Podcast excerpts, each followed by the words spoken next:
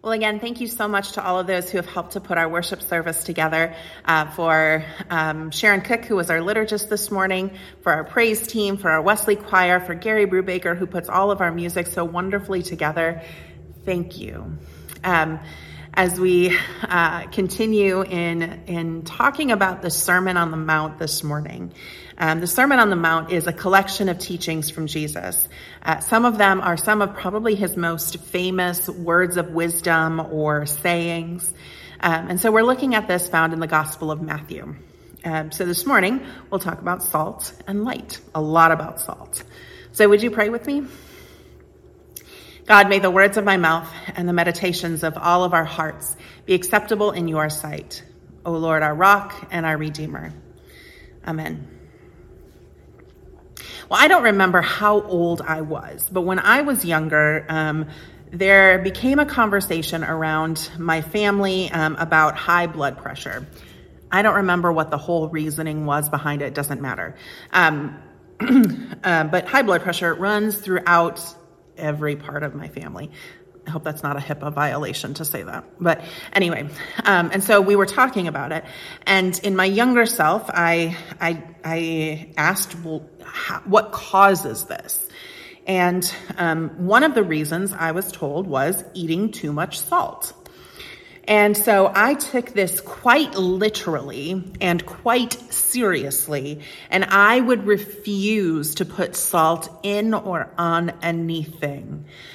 So even if a recipe called for it, I refused. I mean, it became so much like, I mean, baking chocolate chip cookies, you know, you put like that little pinch of salt. I refused to do that. I was like, no, we don't put salt in anything. Or if somebody would ask me to pass them the salt at the dinner table, I would just like ignore them. Or I would say, no, no salt. Um, I would just refuse to pass it. I would refuse to use it. I, for, for, for a certain period of time, like salt became like the face of evil for me. Now, I am also a huge fan of watching, um, food shows or cooking shows. Um, you know, some of those competition shows or like Iron Chef or Top Chef or Chopped, or um, just to see what creativity comes out and, and what people are doing and, you know, all sorts of things. And one of the things that gets said so often, especially on shows like Top Chef, um, when the judges say, you know, you could have benefited from just a little bit more salt. Salt has so many uses. We use it to flavor. We use it to preserve food. We use it for so many things. And the truth is, we actually need salt, um, not just for flavoring and not just um, for food, but actually for our body, for our health. Napoleon um, lost soldiers when their wounds wouldn't heal because they had salt deficiencies. There is salt in our sweat, in our tears, in our saliva. We have salt in our bodies. And it turns out if we don't have any salt in our bodies, our, our heart actually stops beating. So it turns out we need salt. Earlier this year, um, our, on Tuesday afternoon, we had a Bible study um, using the curriculum written by Margaret Feinberg, who wrote our prayer for this morning, um, and it was called Taste and See. It covered food and the Bible, um, what issues of faith and spirituality we find through food and the Bible. And one of the lessons was about salt. Now, um, we tried a variety of different salts Um, it, as a part of our Bible study. And I think we were all surprised at how many different, different variations there were of salt. Some salts brought out flavor differently. Some things made things saltier, like you would probably expect. But some things made things sweeter. And some had different flavors and different flavor profiles altogether. Now, I'm going to tell you a little secret. This was the most delicious Bible study I have ever done. And it was also um, it was also so fascinating to think about um, all of the ways that we use food. Um, and how our faith and our life intersect in so many different ways, even in salt. Now, the truth is, too much salt isn't good. Uh, I mean, you've had some of that food where there's too much salt and it's not appetizing.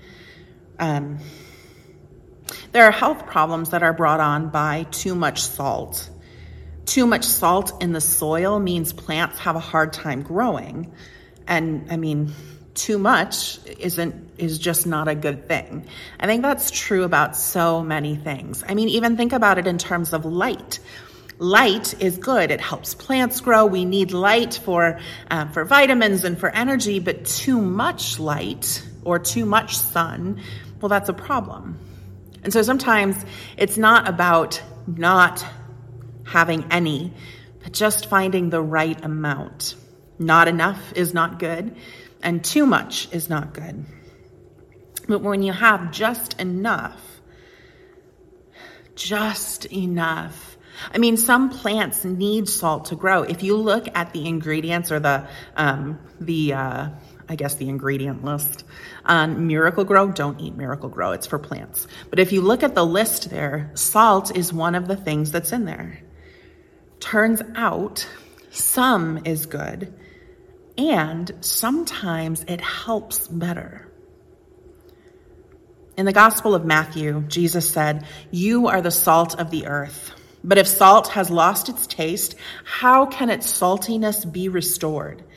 It is no longer good for anything, but is thrown out and trampled underfoot."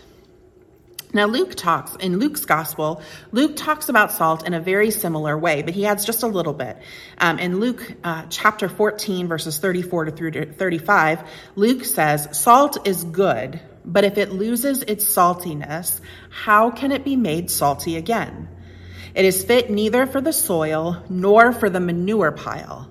It is thrown out." Salt is good, except for when it's not. When is that? How do we know? Now, in Jesus' time, and even still time today, um, salt was a lot about preservation. It was used to help cure foods or meat or fish to be able to store and use longer. I mean, in days before like refrigeration or freezers, um, it was used to help preserve food. And salt also helps to bring about the best in food. So it makes it taste better.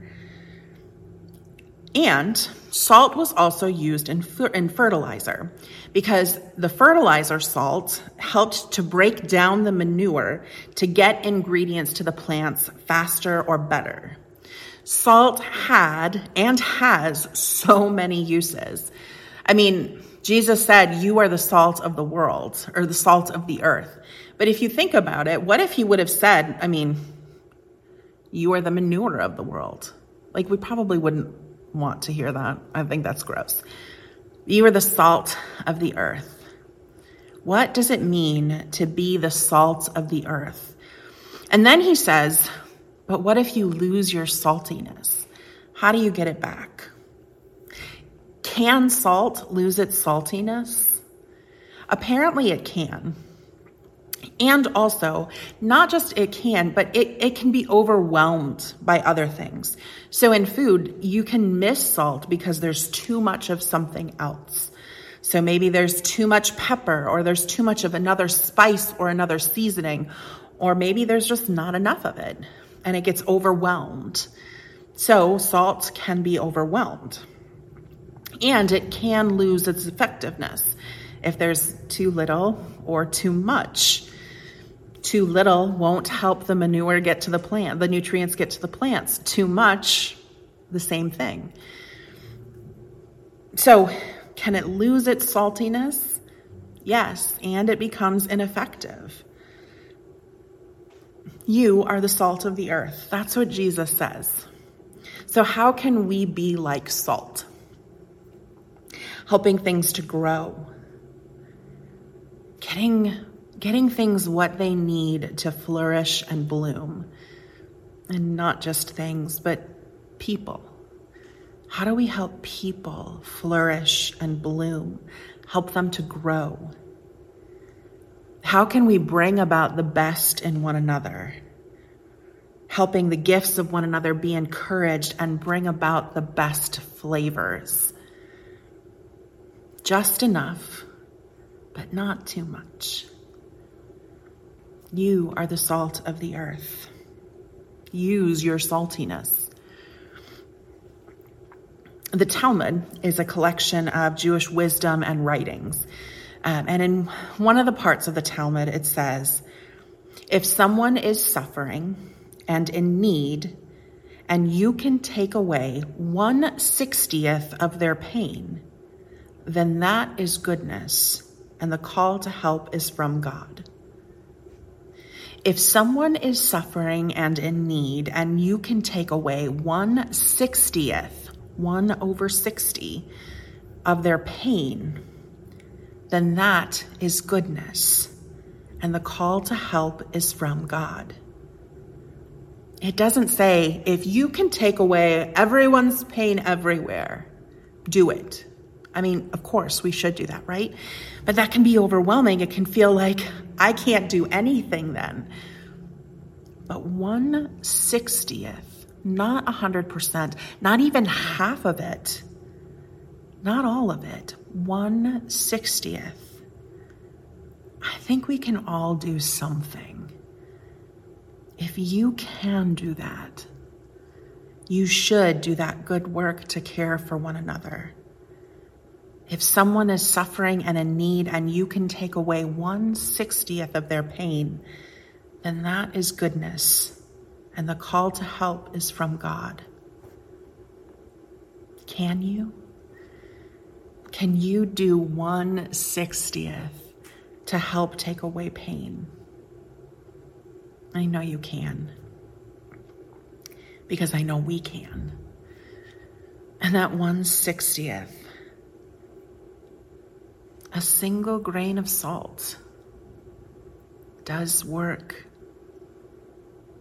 And all of us gathered together does even more. I know we can, because we are the salt of the earth. Jesus brings about the best in us so that we can bring about the best in one another and bring about the best in the world. We should follow the example of Jesus Christ. Not too little, not too much, just enough. Be the salt of the earth, and don't lose our saltiness. Amen.